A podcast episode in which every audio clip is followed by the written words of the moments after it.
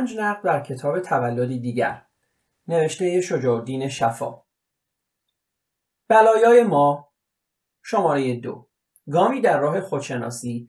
اصلاح طلبی ملی. نوشته فرهاد بهبهانی. همراه با مقاله پیشین این جانب تحت عنوان فخر که بخشی از آن نقد مختصری از کتاب تولدی دیگر نوشته آقای شجاعالدین شفا را در برداشت مسئولین مجله مهرگان دست به اقدام در خور تقدیری زده و پاسخی از آقای شفا را نیز همراه با مقاله مزبور به چاپ رساندند این جانب با تشکر از متانت آقای شفا از مقدمه پردازی های معمول خود میگذرم و یک راست سراغ اصل موضوع می‌روم و فقط به یک نکته از پاسخ, ایشان اشاره می کنم. آقای شفا می‌گویند اگر الزاما اربابی میبایست داشت بهتر است این ارباب انسانی حقشناس و بانزاکت مثل آریا مهر باشد تا کسی که با صمیمانه ترین یاران وفادار خودش معامله ای را بکند که آقای خمینی نه فقط با رئیس دولت منصوب خود بلکه با سایرین کرد. شاید جان کلام و اختلاف بنیادی فکری بین من و امثال من با آقای شفا همینجاست. ما اربابی جز خدا برای خود نمی‌شناسیم.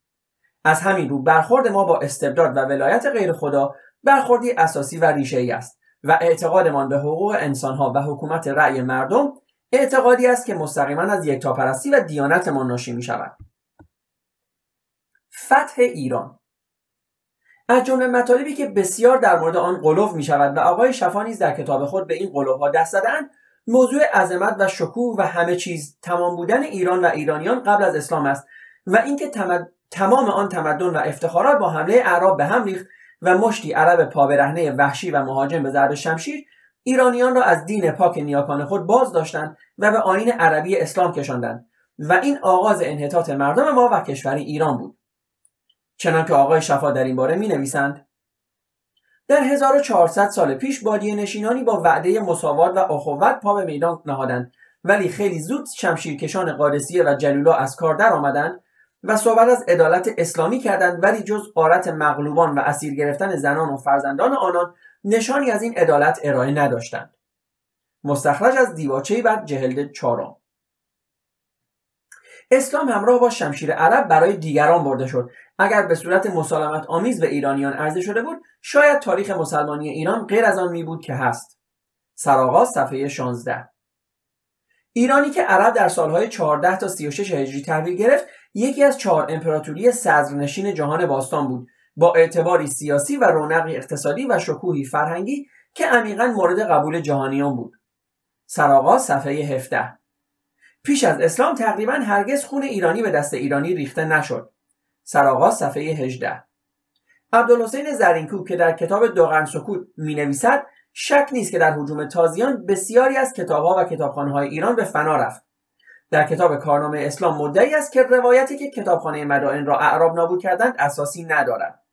سرآغاز صفحه 19 اینها مجموعه مطالبی است که هرچند صرفا از بخش سرآغاز کتاب آقای شفا استخراج شده ولی هر یک محوری را مطرح می‌سازد که مشخصه جریانی است که اگرچه تازگی ندارد و معاخذ مختلف از جمله کتاب با ارزش آقای رضا اصفهانی تحت عنوان ایران از زرتشت تا قیامهای ایرانی در مورد آن سخن گفتند اما همواره در تاریخ معاصر ما میداندار داشته و امروزه آقای شفا میداندار آن شدند.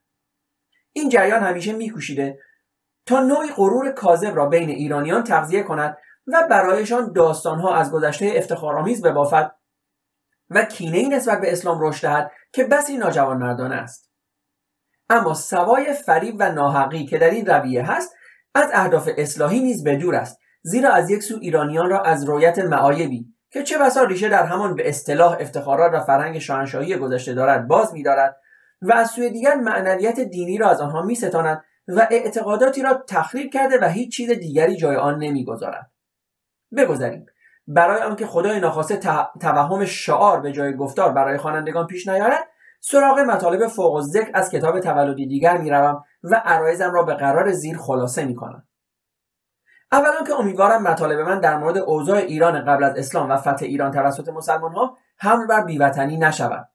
مسلما هیچ ایرانی وطنخواهی از اوضاع نابسامان کشورش که رهگشای فتح و پیروزی مهاجمان خارجی گردد مسرور و خوشحال نخواهد شد اما از سوی دیگر از شروط مسلم وطن دوستی صداقت و واقع بینی است چنانکه امروزه مثلا هیچ آلمانی وطن هیچ آلمانی وطن دوست و خیرخواه از اوضاع و احوال زمان هیتلر دفاع نمی کند و فتح آلمان را توسط متفقین تجاوز نمی شمارد. هرچند ملت آلمان قربانی های فراوان داد ولی با فتح متفقین از حکومت جنایتکار هیتلری خلاص شد. احساس من نیز در مورد فتح ایران توسط مسلمان ها چنین است و به قول شاعر گرچه عرب زد چو حرامی به ما داد یکی دین گرامی به ما گرچه ز جور خلفا سوختیم زال علی معرفت آموختیم دومان که برخلاف آقای شفا که اظهار داشتند ایرانی که عرب در سالهای 13 تا 36 هجری ایرانی که عرب در سالهای 13 تا 36 هجری تحویل گرفت یکی از چهار امپراتوری صدرنشین جهان با اعتباری سیاسی و رونقی اقتصادی و شکوه فرهنگی بود. این جانب معتقدم که آن شکوهی که ایشان با آن دوران نسبت می‌دهند درست به مانند زرق و برقهای دوران آریامهری چیزی جز ظاهر پرفریب و باطن توخالی و رونق شاهی و در مقابل نابسامانی مردمان و هرج و مرج اجتماعی نبود. سعید نفیسی شرحی درباره تجملهای شاهان ساسانی به نقل از چند کتاب آورده و می نویسد خسرو پرویز یک دست شطرنج داشت که یک صفان از یاقوت سرخ و یک صفان از یاقوت زرد بود و یک دست نرد داشت از یاقوت و زمرد و سی و دو هزار پاره یاقوت پیشبها و گنج عروس و گنج خزرا و گنج بارآورد و گنج دیبا خسروی و گنج سوخته و زرمشت افشار و تخت تاقدیس و تخت اردشیر و مشکوی زرین و دوازده هزار کنیزک و هزار و دویست فیل و سیزده هزار شطور بارکش و ده هزار من اود و پنج هزار من کافور و چهار هزار من انبر و دوازده هزار یوز و هزار شیر و صد هزار و هفتصد هزار سوار و سیصد هزار پیاده و دوازده هزار فتیله و کبریت سرخ و هزار بار اسفند و ده هزار غلام و صد هزار اسب بارکش و صد هزار پنام زرین و سه هزار زن داشت. تاریخ تمدن ایران ساسانی جلد یک صفحه 166 همچنین محقق مزبور از قول ابن مقفع نقل کرده است که چون یزگرد سوم از تازیان شکست خورد قسمتی از خزاین و اموال خود را به چین فرستاد و در میان این خزایر این ذخایر هفت هزار ظرف طلا بود که به فرمان قباد ساخته بودند و هر یک از آنها دوازده هزار مسقال بود و جز آن مقدار بسیاری از سکه های سیم از پادشاهان ساسانی و نیز هزار بار شمش طلا و مقداری بسیار سکه های زر بود. در چنین شرایط رونق کار دربار و درباریان بر طبق شواهد و مدارک ایران باستان از نظر طبقات اجتماعی وضع رقت انگیزی داشته و غیر از افراد معینی که طبقه حاکمه را تشکیل می‌دادند بقیه مردم با انواع محرومیت ها دست به گریبان بودند. کریستیانسن در این باره می نویسد جامعه ایرانی بر دو رکن قائم بود مالکیت و نسب. حدودی بسیار محکم نجبا و اشراف را از عوام الناس جدا می کرد طبقات از حیث مراتب اجتماعی درجاتی داشتند و از قواعد محکم ساسانیان یکی این بود که هیچ کس نباید خواهان درجه فوق نسب خود باشد. احوال رعایا به مراتب بدتر از مردمان شهری بود. مادام العمر مجبور بودند در همان قریه ساکن باشند و بیگاری و سایر خدمات را انجام دهند. اشراف خود را صاحب اختیار جان غلامان و رعایا می‌دانستند. ایران در زمان ساسانیان ترجمه رشید یاسمی صفحه 221 سعید نفیسی با تحلیل آماری نتیجه گرفته است که از 140 میلیون جمعیت سرزمین ایران در آن دوران که شاید این رقم مبالغه آمیز باشد فقط یک میلیون حق مالکیت داشته و دیگران همه از این حق طبیعی خدادادی محروم بودند. تاریخ اجتماعی ایران جلد دو صفحه 24 همچنین بر طبق نظر محقق مزبور وضع زناشویی در آن زمان بسیار وقیح و ناشایسته بود. به طوری که چون پسری به سن بلوغ می رسید پدر یکی از زنان متعدد خود را به عقد وی در میآورده است و همو می‌گوید که زن در تمدن ساسانی شخصیت حقوقی نداشته و پدر و شوهر اختیارات بسیار وسیعی در دارایی وی داشتند. همان صفحه 42 به علاوه به نظر می رسد که این اختلاف طبقاتی و شرایط زندگی منحصر به زمان ساسانیان نبوده بلکه در زمان اشکانیان نیز وجود داشته است. به طوری که حکومت اشکانی امور کشور را به هفت خانواده مهم که از نجبا و اشراف نژاد آریا بودند سپرده بود و دیگران به هیچ وجه حق دخالت در این کار را نداشتند. اصولا هنگامی که آریاییان وارد ایران شدند مردمانی در این سرزمین زندگی می‌کردند که از نظر امکانات از آنها ضعیفتر بودند و آریایان پس از زد و بسیار آنها را مجبور کردند برایشان کار کنند و اساسا نژاد آریا از اول این خصیصه را داشته که خود را بالاتر از دیگران می‌دیده و همین روحیه توفق طلبی باعث شده که حتی در بین خودشان میان طبقه اشراف و زارعین تبعیضات بسیار سخت قائل شوند. پدیده ای که بقایای آن را در تاریخ ایران ما در دو طبقه شاهان و وابستگان آن از یک سو و در روحانیون و آیت الله زاده از سوی دیگر که دست در دست شاهان در اعمال سروری بر مردم داشتند همواره دیده ایم. این روحیه است که بین حکومتیان و ملایان ما مشترک است چنانکه هم امروز اگر با اکثر افراد رژیم گذشته صحبت شود ملاحظه میگردد که هیچ نقشی برای فهم و خواست مردم قائل نیستند و ملایان نیز عموما بر این روحیه که مردم از جمله سقارند و باید آنها را اداره کرد و علیرغم همه ادعاهای مردمی بودن و علیرغم شماتت سریع خداوند به پیامبرش در قرآن که چرا به کور سوال کننده بی نشان داد سوره عبس آیات یک تا سه با, با تکبر تمام با مردم کوچه و بازار روبرو می‌شوند و از همه انتظار دستبوسی دارند. به هر حال من نمی‌دانم آن عظمت و جلالی که آقای شفا از ایران قبل از اسلام ترسیم می‌کنند به چه معناست. اگر منظور ایشان ها و زرق و برقهای از نوع آریامهری و بزن و بهادری ها و فتح و فتوحات آن دوران است با ایشان موافقم. ولی اگر حقوق انسانها و ارزشهای اجتماعی مد نظر باشد باید عرض کنم که کمتر اثری از این آثار در ایران باستان مشاهده می شود. سومی که گفته شده است پیش از اسلام تقریبا هرگز خون ایرانی به دست ایرانی ریخته نشد. با بدیهیات تاریخ ایران نمی‌خوانند چنان که می‌خوانیم در زمان بهرام پادشاه ساسانی موبدان او را وادار ساختند مانی و مانویان را قلاقم کنند و مانی را در زندان به زنجیر بست تا جان داد و همه مانویان را از دم تیغ گذرانید و نیز بهرام امر کرد تا پوست مانی را کندند و در آن کاه ریخته بر دروازه شهر گندی شاپور به دار آویختند. نقیزاده مانی و دین او صفحه 14 انوشیروان پادشاه ساسانی که او را عادل می‌خوانند یک روز مزدک و گروه کثیری از پیروانش را به مهمانی دعوت کرد و به جای پذیرایی همه آنها را از دم تیغ گذران و پس از آن نیز هر کجا پیروان مزدک را میافتند در جای میکشتند. فارسنامه ابن بلخی به تصحیح سید جلال الدین تهرانی صفحه هفتاد. به طور کلی وجود مذاهب مختلف و ناسازگاری آنها در یکدیگر و ناسازگاری آنها با یکدیگر در عهد سازانیان سبب گردیده بود که میان افراد کشور دشمنی سخت به وجود آید.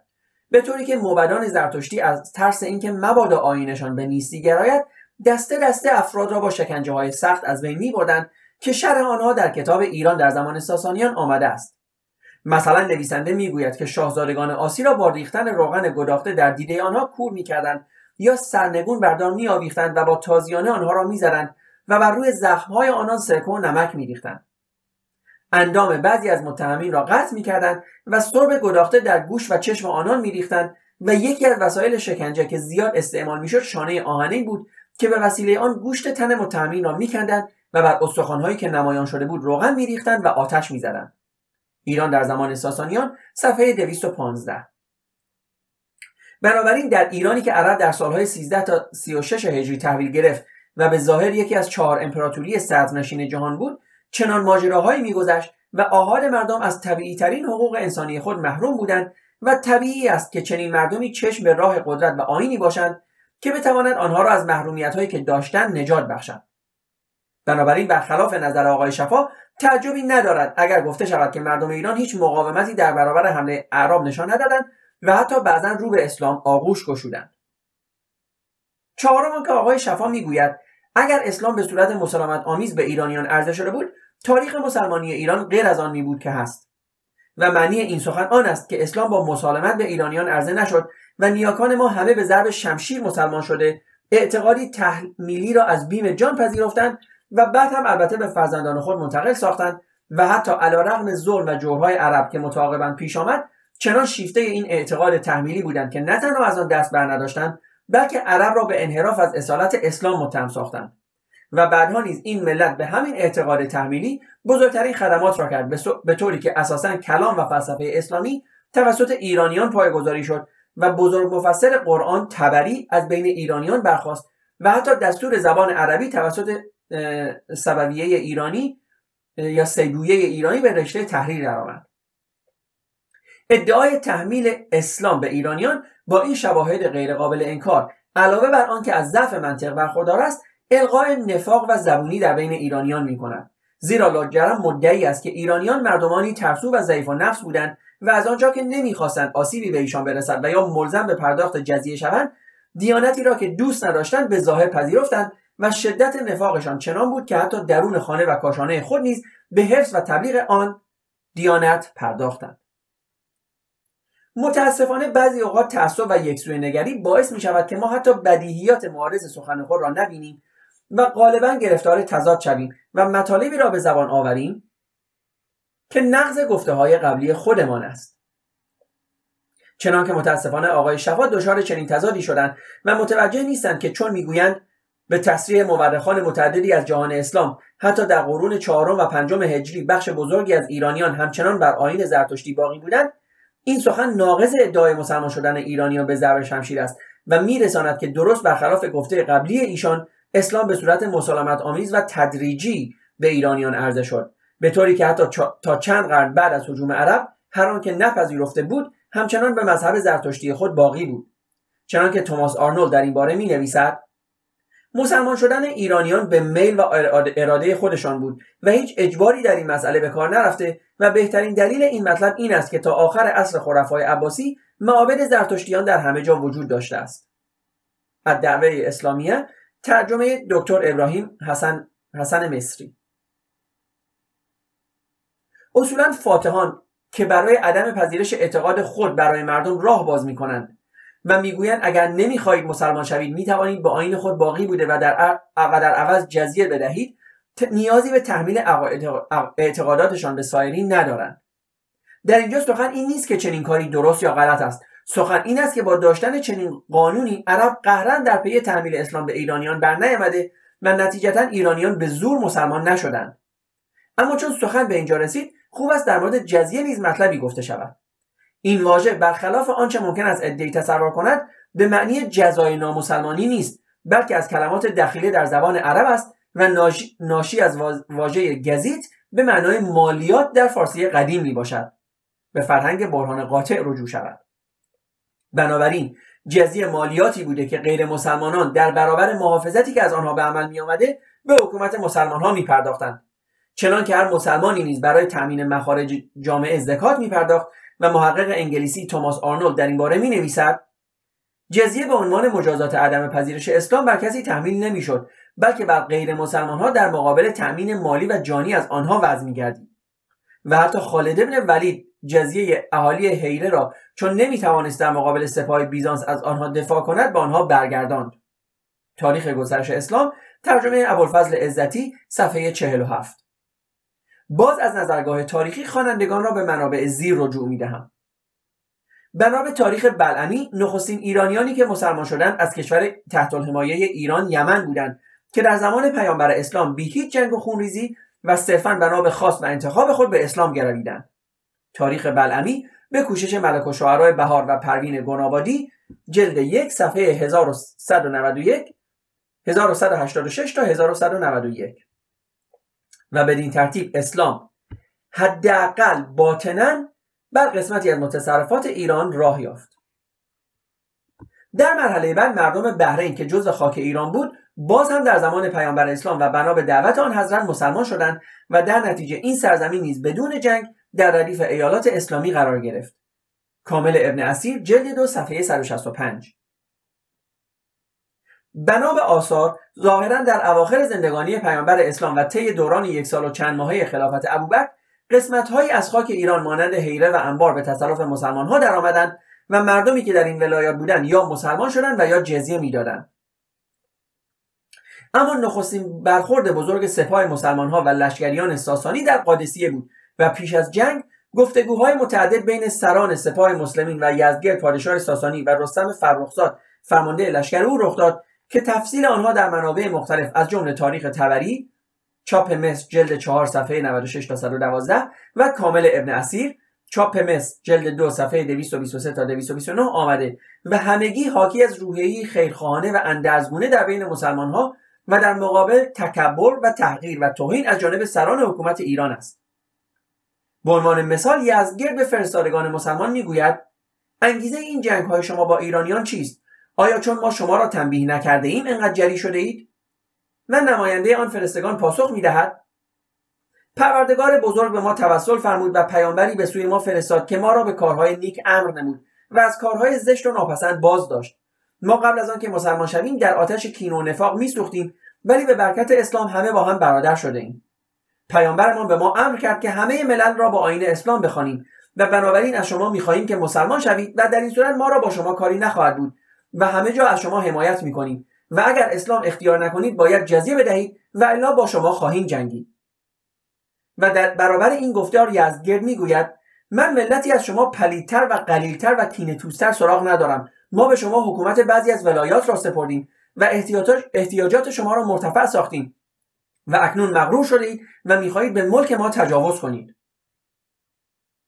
به هر حال شک نیست که سرانجام جنگ سختی بین طرفین روی داد و در آخرین شبی که سرنوشت طرفین معلوم شد لشکریان ساسانی به مسلمانان شبیخون زدند و معلوم است که در این شرایط به قول معروف حلوا تقسیم نمی کنند و طرف مقابل نیز آرام نخواهد نشست و اینکه آقای شفا می‌گویند مسلمان ها شمشیرکشان قاصدیه و جلالا از کار درآمدند در چنین اوضاع احوالی بوده است و البته لشکر فاتح از سپاه مغلوب اسیر می‌گیرد ولی اینکه مسلمان ها به غارت شهرها و اسیرگیری زنان و فرزندان ساکن در شهرها پرداخته باشند مورد سوال است و مسلما این شیوه رفتار با تعالیم قرآن که میفرماید در راه خدا با کسانی که به جنگ شما برخواستند بجنگید و تجاوز نکنید که خدا متجاوزان را دوست ندارد بقره آیه 190 نمی‌خواند.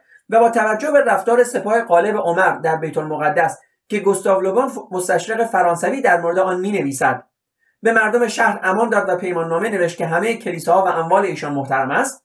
تمدن اسلام و عرب صفحه 155 بعید می نماید که های فاتح در ایران به چنان وحشیگری هایی دست زده باشند. به خصوص آنکه می‌دانیم مردم ایران به تدریج مسلمان شدند و چگونه ممکن است مردمی که اموال و زنان و فرزندانشان را به تاراج بردند آینه تاراج کنندگان را پذیرفته باشند.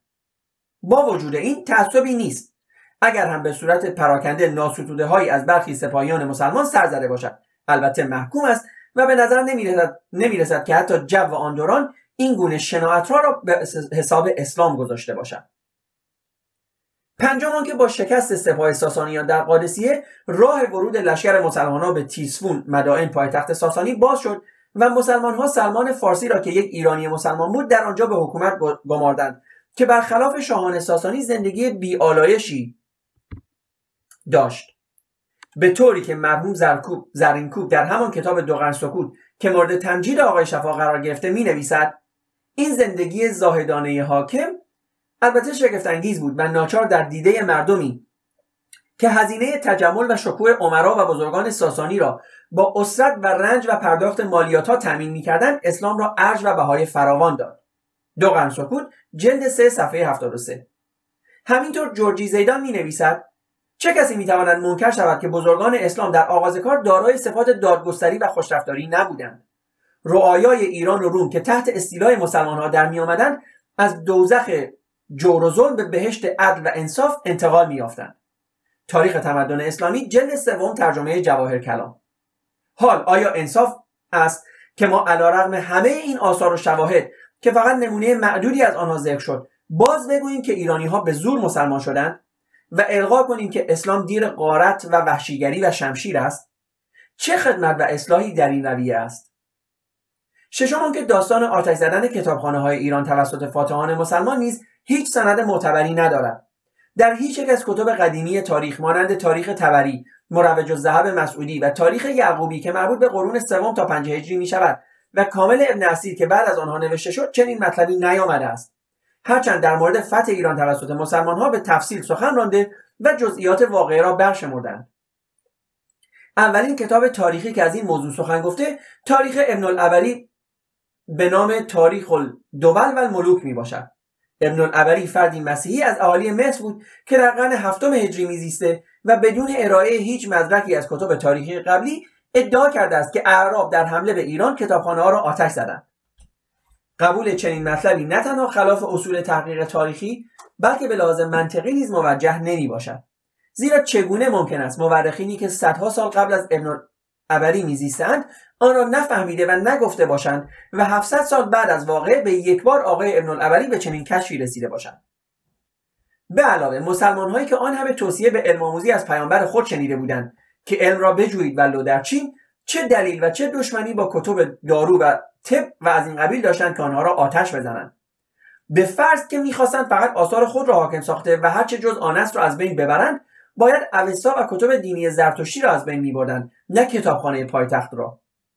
و شکر خدا چنان که می‌دانیم همه آثار زرتشتی امروزه باقی است و همه ساله در جمهوری اسلامی ایران کتب اوستا وندیداد شش جلد و خورده اوستا به تعداد کثیر و در نخصی نفی... نسخی نفیس چاپ و منتشر می شود حال اگر مرحوم زرینکو بعد از نگارش دوغن سکوت به اشتباهی از جانب خود پی برده و خبر بیپایه به فنا رفتن کتابخانه های ایران توسط اعراب را در کتاب بعدی خود به نام کارنامه اسلام تصحیح کرده است باید شماتت شود؟ چه دلیلی برای این تکذیب هست جز آنکه واقعا آن مرحوم متوجه خطایی در کار خود شده بود؟ مگر هر کسی سخن خود را در جهتی که ما دوست نداریم عوض کرد به دوگانگی و قرضورزی و عدم واقع بینی کلماتی که آقای شفا در مورد مرحوم زرینکو به کار بردن رفته است. وجدان طبیعی انسانی برای کسانی که اشتباهات خود را اعتراف می‌کنند احترام قائل است و نگارنده نیز اگر روزی که امیدوارم چندان دور نباشد کتابی از آقای شفا در جهت تصحیح مطالبشان در تولدی دیگر ببیند نه تنها این موضوع را حمل بر ضعف در ایشان نخواهد کرد بلکه عقیده دارد که این امر بر اعتبار و احترام ایشان خواهد افزود. خب دوستان ممنونم که با ما بودین با نقد سوم از کتاب تولدی دیگر. نقد بسیار جذابی هست. من می‌خوام چند نکته رو به شما واقعا در زمینه این نقد بگم. خب آقای فرهاد بهبهانی نقد این نقدشون رو که گفتم نقد سوم بر کتاب تولدی دیگر هست با این جمله شروع کردن که اختلاف بنیادی فکری بین من و امثال من به آقای شفا همینجاست که ما اربابی جز خدا برای خود نمی‌شناسیم.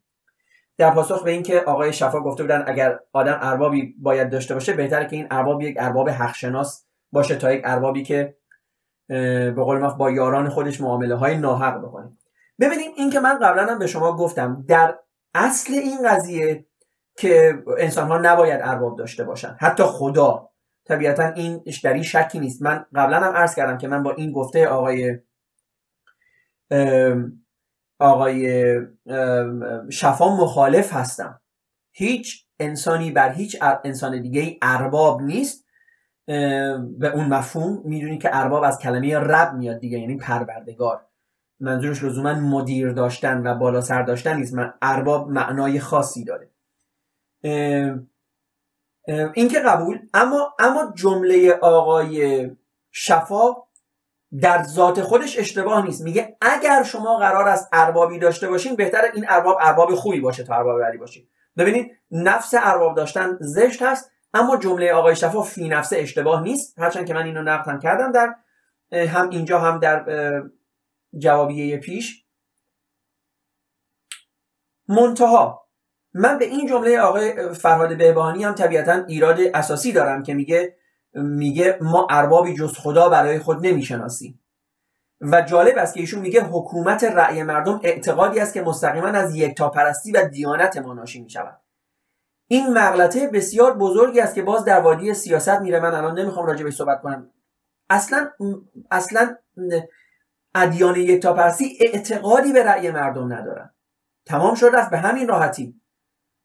ولی من چند مثال می‌خوام برای شما دوستان بگم چون این مثال ها رو ما بارها و بارها میشنویم از به قول معروف اپولوژیست های اسلامی یا همون مالکشان اسلامی که میگن حکومت جمهور یا حکومت مردمی اصلا در ذات اسلام هست. خب من برای شما چند تا مثال می‌زنم دوستان ما دیگه همه ما معتقدیم حداقل شیعه های اصناعشری معتقدن که حکومت پیامبر نمونه کامل حکومت اسلامی بوده و حکومت علی. ما می‌دونیم که بقیه امامان حکومت نداشتن. خب به همین دو حکومت رجوع بکنیم. آیا حضرت محمد حکومتش دموکراتیک بود؟ آیا ایشون مثلا مجلس شورایی داشت که در اون تصمیم می‌گرفت؟ آیا مردم آیا اگر مجلس شورایی داشت آیا مردم می‌رفتن به اون نمایندگان شورا رأی می‌دادن؟ خیر. پیامبر اگر مجلس شورایی هم داشته یاران نزدیک خودش بودن که بایشون اصطلاحا بحث می‌کرده. خب اینو که شاهان هم داشتن. شاهان هم وزیرانی داشتن و درباریانی داشتن که با اونها مشاور... از اونها مشاوره می‌گرفتن. این این که صرفا یک عده بودن در دور پیامبر که پیامبر از اونا مشاوره می‌گرفته اگر همچین چیزی هم بوده که دموکراتیک بودن نظام رو ثابت نمی‌کنه. در کجای ده سال حکومت پیامبر در مدینه و پنج سال حکومت علی در اصطلاحا باز هم حالا در کوفه یا در مدینه و در دو سال حکومت ابوبکر و در پانزده سال حکومت عمر و سیزده سال حکومت عثمان اگر شما سنی هستین و به این سه شخص اعتقاد دارید کجای این تاریخ شما شنیدین که مردم بروند و رأی بدهند یا به حاکم یا به کسانی که حاکم بخواد از اونا مشورت بگیره؟ به اشتباه و به مغلطه شیعیان بیان می‌کنن که بله یا حالا سنیا بیان می‌کنن که بله ما می‌دونیم که این مردم بودن که رفتن به علی رأی دادن. مردم رفتن پاشنه در خونه علی رو در آوردن و با او بیعت کردن. دوستان این دموکراسی نیست. این دموکراسی نیست که مردم برن در خونه یک نفر رو بکنن بگن تو بیا بر ما حاکم باش. دموکراسی این است که بعد از اینکه اون طرف حاکم شد از مردم خودش برای اداره حکومت رأی بخواد نظر بخواد. شما کجا این رو دیدین؟ بعضی از برادران اهل تسنن میگن خب ببینید بعد از عمر شورایی تشکیل شد یک شورای دوازده نفره تشکیل شد که حاکم بعدی رو انتخاب کنن و این نمونه دموکراسی است. این کجا نمونه دموکراسی است؟ حاکم مستبد دوازده نفر رو خودش انتخاب می‌کنه بدون اینکه اصلا از مردم نظری بخواد. و این دوازده نفر حالا مثلا میرن به علی یا به عثمان رأی میدن. شما می‌دونین که شش به شش شدن. و بعد بنا به دلایلی تاریخ اسلام رو اگر بخونید نهایتا عثمان حاکم شد. این کجا دموکراسی هست؟ اینکه یک شاه مستبد یک حاکم یک خلیفه خودش یک عده‌ای رو انتخاب بکنه. مثلا این اساس این چیزی است که ما همین الان هم به جمهوری اسلامی داریم ایراد می‌گیریم دیگه. ما میگیم آقای خامنه ای مثلا فرض کنید شش نفر رو به عنوان فقهای شورای نگهبان انتخاب می‌کنه که اونها دارن تمام تصمیم گیری رو برای مردم انجام میدن. و من برای من خیلی جالب هست. آقای فرهاد بهبانی به عنوان یک شخصی که در ایران زندگی می‌کنه به عنوان کسی که به نظر می‌رسه تاریخ اسلام خونده و خب طبیعتا در تاریخ معاصر هم هست این جمله رو به کار می‌بره. میگه حکومت رأی مردم اعتقادی است که مستقیما از یکتاپرستی ناشی می‌شود. خیر. مردم سالاری دینی یک مغلطه است. به خاطر اینکه مردم سالاری یک امر زمینی هست. یک امر تجربی هست. مردم امروز به یک نفر رأی میدن چهار سال بعد یا پنج سال بعد می‌فهمن اون رأیشون مثلا اشتباه بوده. خب تحصیل می‌کنن و به یک نفر دیگه رأی میدن. در حالی که دین یک امر قدسی هست. ادعای خطا ناپذیری داره ادعای درستی داره. مگر شما می‌تونید در یک حکومت دینی مثلا حکم شلا خوردن یک شرابخوار رو اصطلاحا کنار بذاریم خب اگر کنار بذاریم این دیگه مردم سالاری دینی نیست. میشه مردم سالاری. اما اگر نتونیم کنار بذاریم دیگه مردم سالاری نیست. حکومت دین هست. یعنی دین سالاری هست. این خیلی واضحه. آیا در مردم سالاری دینی مردم اجازه دارن که تصمیم بگیرن و قانونی رو وضع کنن که مثلا در اون یک زن هم اجازه داشته باشه با چند مرد ازدواج بکنه؟ اگر اجازه داشته باشن این دیگه دینی نیست چون خلاف دین است. میشه مردم سالاری. اگر اجازه نداشته باشن این دیگه مردم سالاری نیست. میشه دین سالاری. مردم سالاری دینی معنایی نداره به خاطر اینکه مبانی مردم سالاری که گفتم تجربی هست بنابر اصطلاحا سعی و خطا هست و به مردم اجازه میده که اشتباه بکنن و اشتباه خودشون رو در انتخابات های بعدی جبران بکنن با مبانی دین که مبانی قطعی و به قول معروف تغییر ناپذیر هست تفاوت داره. من دیگه بیشتر نمی‌خوام صحبت کنم چون می‌خوام راجع به جمله های دیگه این نقد صحبت بکنم.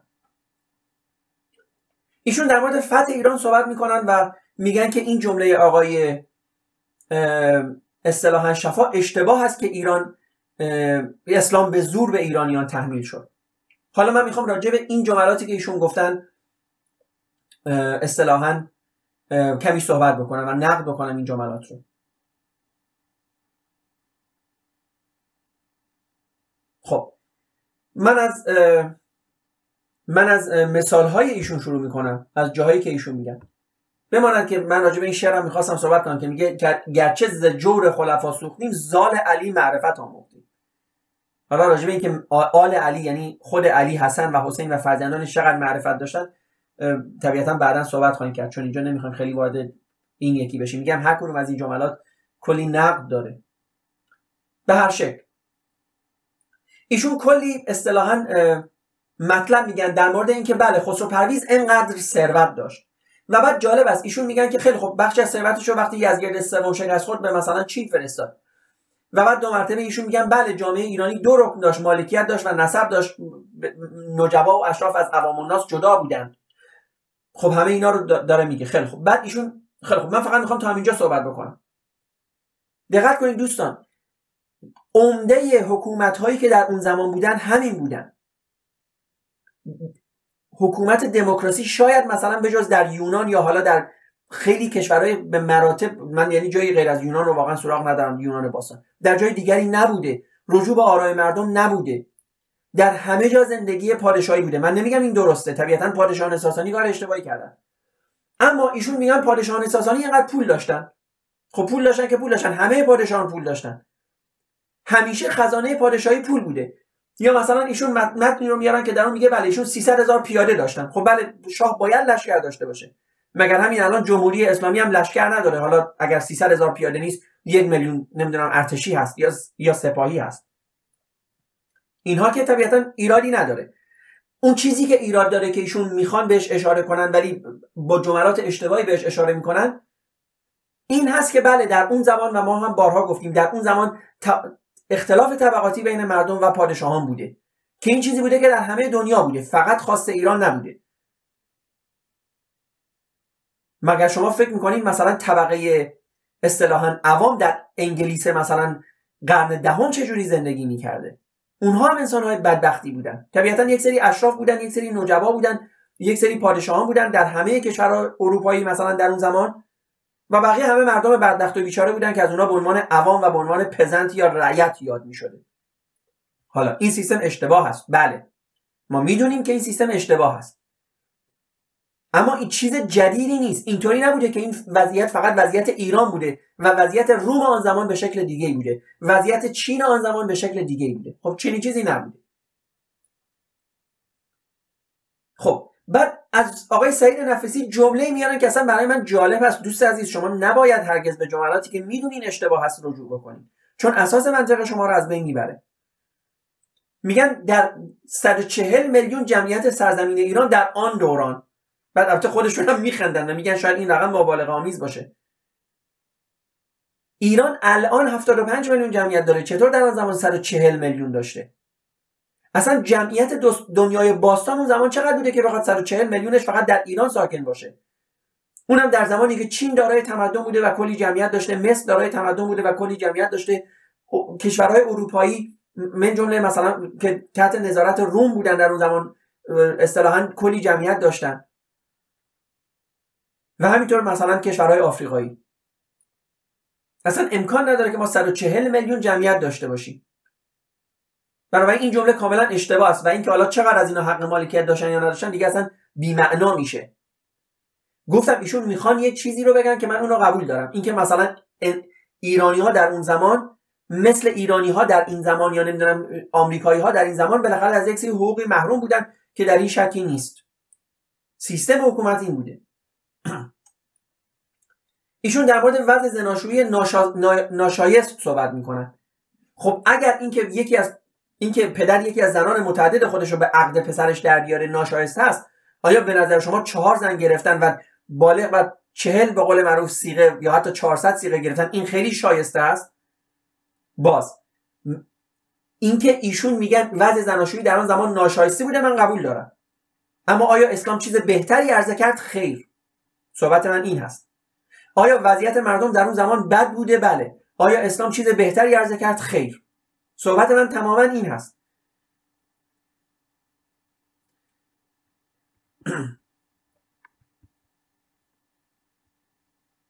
بعد دقت کنید. اصلا این جمله رو من فقط برای شما می‌خونم. نوشته اصولا هنگامی که آریایان وارد ایران شدن یعنی همون زمان مادها مردمانی در این سرزمین زندگی می‌کردند که از نظر امکانات از آنها ضعیفتر بودن خب این معلومه. وقتی که قومی مغلوب میشه طبیعتا امکاناتش کمتر بوده. و آریایان پس از زد و خورده بسیار منظورش بالاخره همون غلبه هست. اونها رو مجبور کردن برایشان کار کنن. من فقط می‌خوام من فقط می‌خوام شما رو به این سمت به این جمله بندی ها دقت کنید ببینید در دوران باستان کشورگشایی یک امر عادی بوده. بنابراین حتی اعراب هم از این دید که کشور گشایی کردن کسی بر اونا خورده ای نمی‌گیره. خورده ای که ما بر اعراب می‌گیریم برای کشور گشاییشون این است که دین خودشون رو به زور تحمیل کردن. و این است که عده مالکش اسلامی می‌خوان بگن نه مردم این رو با آغوش باز پذیرفتن یعنی اعراب در خونه نشسته بودن ایرانیان مدام زنگ می‌زدن می‌گفتن آقا تو رو خدا بیا ما رو بگیر. صحبت ما این هست. وگرنه اینکه اعراب هم وقتی به قدرت رسیدن جانگشایی کردن هیچ ایرادی نداره. ذات دنیای قدیم این بوده. اسکندر وقتی قدرت پیدا می‌کنه شروع می‌کنه به جانگشایی کردن. رومیان وقتی قدرت پیدا می‌کنن شروع می‌کنن به جانگشایی کردن. چینی ها و مغول ها وقتی قدرت پیدا می‌کنن شروع می‌کنن به جانگشایی کردن. صرف این قضیه مشکلی نداره. ادعاهایی که از پس این مطرح هست مشکل داره. حالا ایشون دقت کنید. ایشون میان میگن آریایان پس از زد و خورد بسیار. طوری وانمود می‌کنن انگار آریایی ها وارد ایران شدن شروع کردن به بقول لگت زدن به مردم. نه دوست عزیز آریایی ها وارد ایران شدن از شمال به قول معروف ایران. کشور رو فتح کردن. در زمانی که فتح می‌کردن خب طبیعتا جنگی بوده. در جنگ هم به قول ایشون حلوا تقسیم نمی‌کنن. وقتی هم که جنگ تموم شده تموم شده. مثلا این خنده داره که ما بگیم ایرانی آریایان پس از زد و خورد بسیار آنها را مجبور کردن برایشان کار کنن. اصلا جمله بندی ها رو فقط دقت کنن. و اساسا نژاد آریا از اول این خصیصه را داشته که خود را بالاتر از دیگران می‌دیده. به استناد کدام اصطلاحا جمله شما اینو میگین؟ از اول. یک زمانی در قرن بیستم اصطلاحا تفکری روی کار میاد به اسم تفکر فاشیسم و نازیسم حالا البته من راجع به تفکر نازیسم صحبت می‌کنم. که آریایی ها رو برتر می‌دونه. این تفکر یک تفکر جدید قرن بیستمی هست. نه تفکر زمان ماد زمان هخامنشیان. به استناد کدوم تاریخشون میگن آریایی ها همیشه خودشون رو بالاتر از دیگران می‌گیرن؟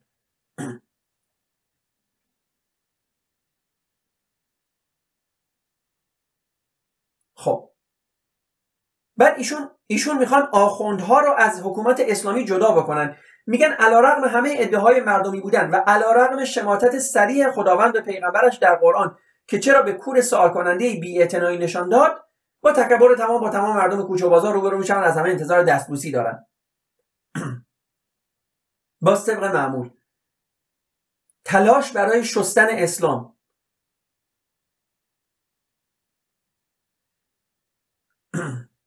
خب ایشون میگن ایشون میگن اگر به اگر منظور ایشون حقوق انسان ها و ارزش اجتماعی باشه باید بگم کمتر. اثری از این آثار در ایران باستان دیده میشه. گفتم این هیچ جا دیده نمیشه اون زمان. در هیچ جای جهان باستان سیستم غیر طبقاتی وجود نداشته. همیشه یک طبقه حاکم بودن اشراف بودن نجبا بودن. به قول معروف شاهزادگان بودن یک طبقه رعیت و عوام بودن. توجیه این توجیه نیست. من می‌خوام بگم این همه جا بوده. حتی در اعراب هم بوده. مگه خود پیامبر نیومد گفت سیدها جدا هستن و مثلا باید بهشون خمس داد؟ یعنی از خمس سهم می‌برن به عبارت. این سیستم طبقاتی همه جا بوده. اعرابی هم که به ایران اومدن همین سیستم به قول معروف موالی رو اونجا جا گذاشتن که ما قبلا راجع بهش صحبت کردیم. یک جمله دیگه میگن که میگن پیش از اسلام هرگز خون ایرانی به دست ایرانی ریخته نشد با بدیهیات تاریخ ایران نمی‌خوانن. من اینو قبلا هم توضیح دادم. آقای شفا هم قبلا توضیح داد بنابراین به این تیکه دیگه دو مرتبه نمی‌پردازم. اگر می‌خواین برین جوابیه ای رو که ما قبلا توی قسمت های قبلی نقد همین کتاب گفتیم رو حتما گوش بکنیم. که منظور آقای شفا چی است؟ از اینکه میگه پیش از اسلام تقریبا هرگز خون ایرانی به دست ایرانی ریخته نشد. نکته که من فقط اینجا باز به طور خلاصه بهش اشاره می‌کنم این است که در زمان اعراب ایرانیان خلافت و حکومت به قول معروف خارجی ها رو پذیرفته بودن و به خاطر اون یعنی به خاطر خوشخدمتی به یک نیروی خارجی دست به کشتار هموطنان خودشون می‌زدن. خب این هم از این. بعد ایشون میگه مردم ایران هیچ مقاومتی در برابر حمله عرب نشان ندادن و حتی بعضا رو, رو, رو به اسلام آغوش گشودن. من اینو قبلا هم گفتم. بله ایرانیان در برابر حمله اعراب در همون لحظه اولش مقاومتی نشون ندادن. به خاطر اینکه خب مثل همه های دیگه حکومت از مردم بریده بوده. این یک مسئله است. اینکه بعد از اینکه عرب حمله می‌کنن و به قول مف کشور رو به هم میریزن قیام های ایرانیان شروع میشن مقاومت های ایران شروع میشه. خب تاریخ این رو داره میگه. این همه مقاومت در سیستان و بلوچستان در ری در به قول معروف در مازندران در تبرستان در آذربایجان در خوزستان امروزی تاریخش هست دیگه. اینها که قیام بابک خورمدین و انواع قیام های دیگه که بر, بر علیه خلفای اموی و خلفای عباسی شد و حتی بر علیه عمر و علی شد. مردم سیستان لشکر علی رو اصطلاحا شکست دادن و خیلی هاشون رو کشتن که علی از اونها انتقام جویی کرد. اینها که در تاریخ هست یعنی شما نمی‌تونید بگید مردم ایران هیچ مقاومتی نشون ندادن. اینکه هیچ مقاومتی نشون ندادن در لحظه حمله ممکنه بوده. اما بعد از اون که اونها می‌خوان کشورگشایی بکنن و دین خودشون رو تعمیل کنن مدام در تاریخ تکرار شد.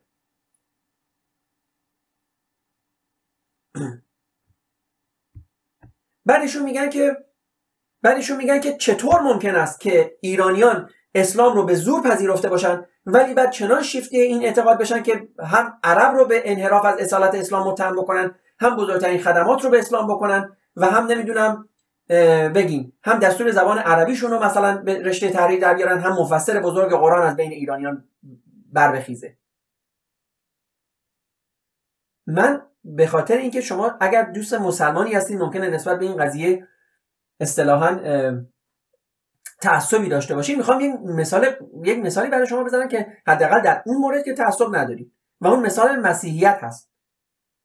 وقتی که مسیحیت رو کنستانتین امپراتور روم به عنوان دین رسمی پذیرفت و شروع کرد با شمشیر همه مردم رو مسیحی کردن در همون به قول معروف اروپا شما ببینید در همون اروپا بزرگترین متفکرین مسیحی پیدا میشن. در همون اروپا بزرگترین ارزم به حضور شما بزرگترین کلیساها دایر میشه. این دوتا هیچ ربطی به هم نداره.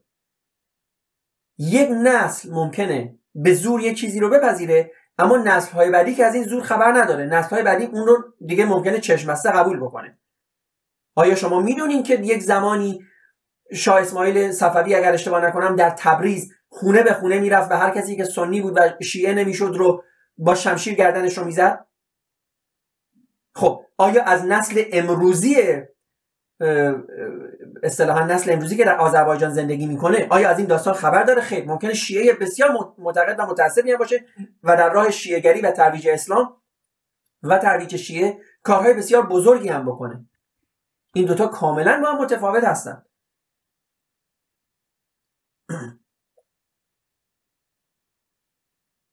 ایشون میگه ادعای تحمیل اسلام به ایرانیان با این شواهد غیر قابل انکار علاوه بر اینکه از ضعف منطق برخوردار است که نیست ما بارها و بارها مثال آوردیم که چرا ایرانیان اسلام رو نپذیرفتن. اصلا بحث مثال هم نیست. بحث تاریخ هست. بحث تاریخ است تاریخ به ما نشان می‌دهد تمام قیام های مردمی علیه حکومت اسلام. تمام اینها نشان می‌دهد. حتی همین جمله که خود ایشون هم میگن.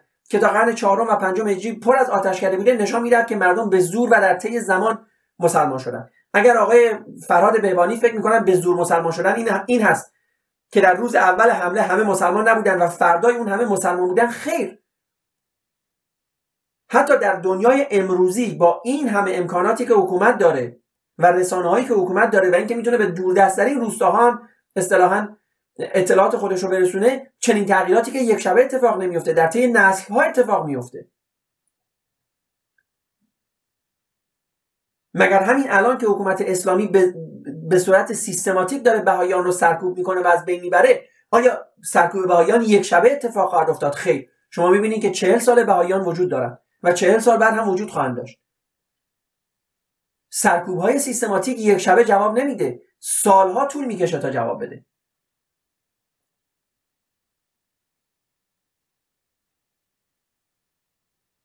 بنابراین اگر اساس کلام و فلسفه اسلامی توسط ایرانیان پایگذاری شده توسط اون نسلی از ایرانیان پایگذاری شده که اجداد اونها به زور مسلمان شدن. صحبت من این هست این خلاصه حرف من هست که خواستم برای شما بزنم.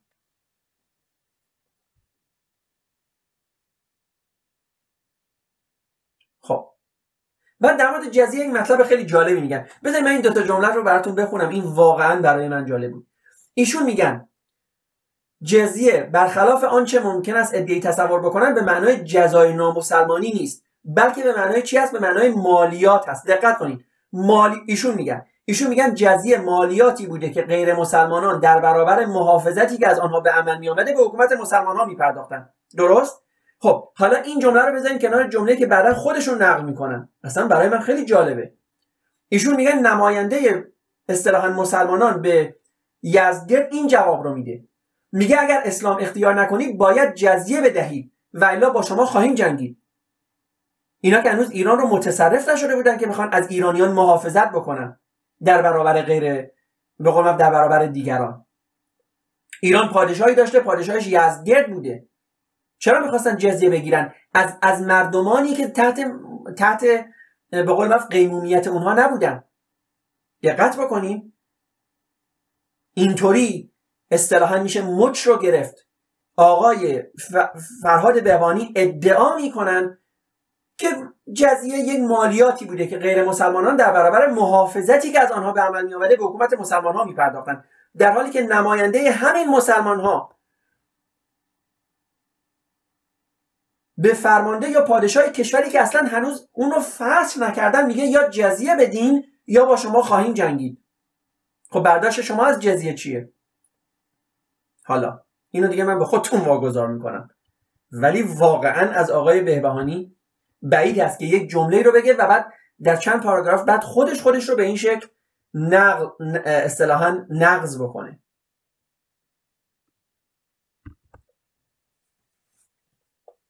خب.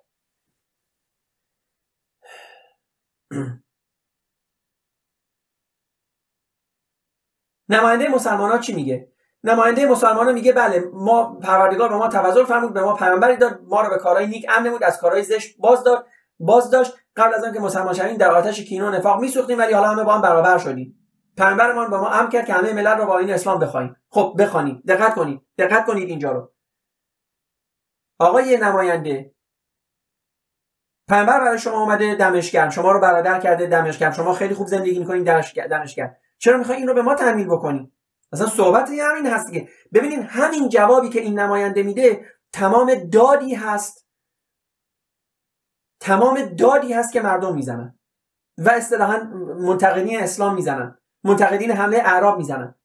نماینده میگه پیامبر ما به ما امر کرده که همه ملل رو با آیین اسلام بخوانیم. چجوری بخوانیم؟ خب چرا شما چرا شما به قول معروف مبلغ مذهبی نفرستادین؟ یزدگرد که جلوی لشکر مبلغ مذهبی شما وانستاده بود. جلوی لشکر شمشیرکش شما واسطاده بود. میگه پیامبر ما به ما امر کرد که همه ملل رو با آیین اسلام بخوانیم یعنی به زور مسلمان بکنیم حالا یا شما مسلمان میشین یا که ما با شما کاری نداریم یا یا باید جزیه بدهید. چرا ما باید جزیه بدهیم؟ ایران برای خودش حکومتی داشته اون حکومت از مردم خودش دفاع می‌کرده. لازم نیست هیچ حکومتی به حکومت دیگه ای مالیات نمیده. مگه الان مثلا آمریکایی‌ها به اروپا مالیات میدن. مگه الان چه می‌دونم مثلا فرض کنید ژاپنیا به چین مالیات میدن. ژاپن حکومتی داره که در که خودش مالیات می‌گیره و خودش از مردم خودش دفاع می‌کنه. یک بار دیگه من این جمله رو برای شما می‌خونم و دیگه حرفی نمی‌زنم در این جمله. دقت کنید در این جمله. میگه پیامبرمان به ما امر کرد که همه ملل را به آین اسلام بخوانیم. و بنابراین از شما می‌خواهیم که مسلمان شوید و در این صورت ما را با شما کاری نخواهد بود. و اگر اسلام اختیار نکنید باید جزیه بدهید. و الا با شما خواهیم جنگید.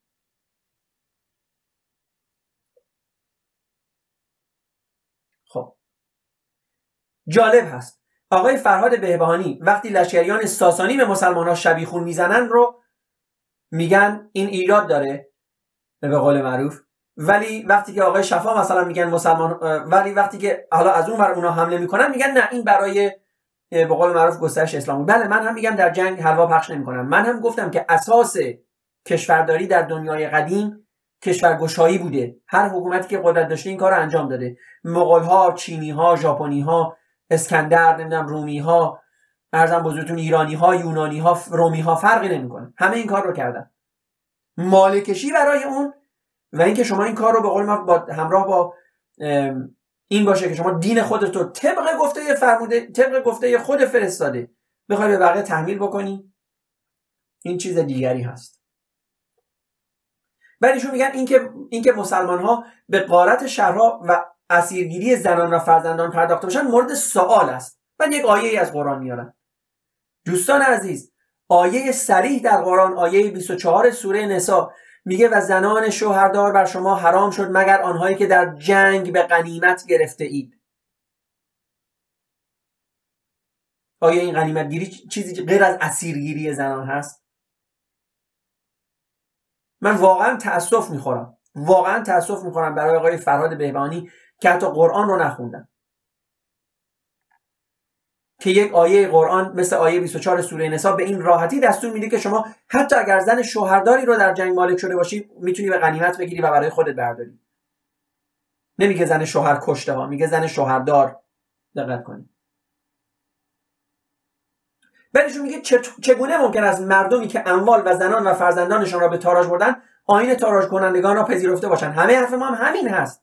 نپذیرفتند. بعد مجبور شدن به زور شمشیر قبول بکنن. چون اعراب به صورت سیستماتیک به باغهای اونا حمله می‌کردن مزارعشون رو با آتیش میکشیدن دامهای اونا رو میکشتن یا به غارت میبردن.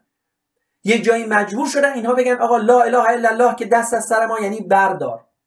ولی نسل های بعد که این رو نمی‌دونن. نسل های بعد ممکنه مسلمان های بسیار داتیشه ای بشن. من مثالش رو براتون در جامعه مسیحیت هم زدم. جامعه اروپایی که اصلا مسیحی نبود و به فرمان کنستانتین و با بقول مبلغان مذهبی و شمشیر آقای کنستانتین مذهبی شد و مسیحی شد و 100 سال 300 سال 500 سال بعدش که این جامعه پر از کلیسا بود و کاتولیک بودن و ادیان دیگر رو تکفیر می‌کردن و به قول معروف بزرگترین الهیات مسیحی هم از دل اونها در اومد.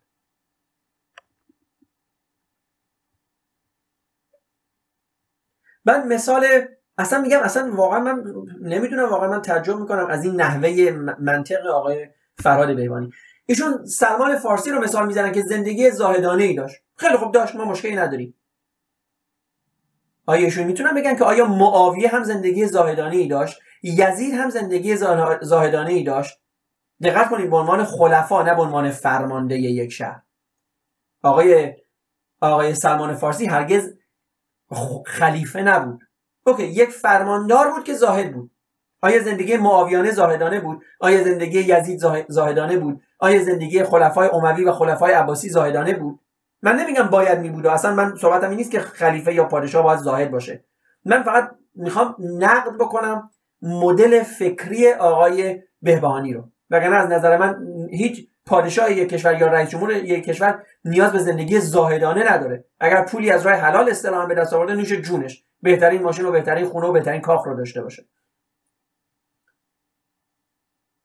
و این خیلی جالب هست برای من. آقای جورجی زیدان می نویسد چه کسی می از قول آقای جورجی زیدان می نویسد چه کسی می تواند منکر شود که بزرگان اسلام در آغاز کار دارای صفات دادگستری و خوشرفتاری نبودند. همه می‌تونن منکر این بشن به تاریخ بدون استثنا همه میتون همه تاریخ می‌تونن منکر این بشن. همونایی که در اون زمان زندگی کردن و هم اونایی که در این زمان زندگی می‌کنن. به حکم تاریخ. ایشون میگن آیا می‌تونیم باز هم بگوییم که ایرانیا به زور مسلمان شدن؟ بله. آیا می‌تونیم القا کنیم که اسلام دین غارت و وحشیگری و شمشیر است؟ برای ایرانیان بله. خب. در مورد داستان آتش زدن کتابخانه ایران چند بار صحبت شد. پس باز هم رجوع کنیم به نقدهای قبلی ما دوستان برای این قضیه. و من دیگه طبیعتا در مورد اینکه کتابخانه ایران آتش زده شده صحبتی نمی کنم چون این هم توسط من اصطلاحا نقد شد هم توسط آقای شفا به تفصیل پاسخ داده شد. احتمالا آقای شفا در جوابی خودشون بازم به این نکته اشاره بکنن. ممنونم دوستان از اینکه با ما همراه بودیم با نقد سوم از کتاب پنج نقد بر کتاب تولدی دیگر. روز شب همه شما خوش.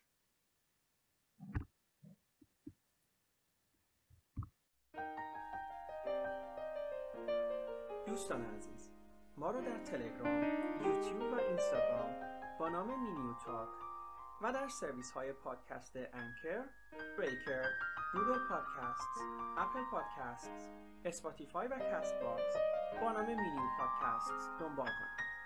ممنونم.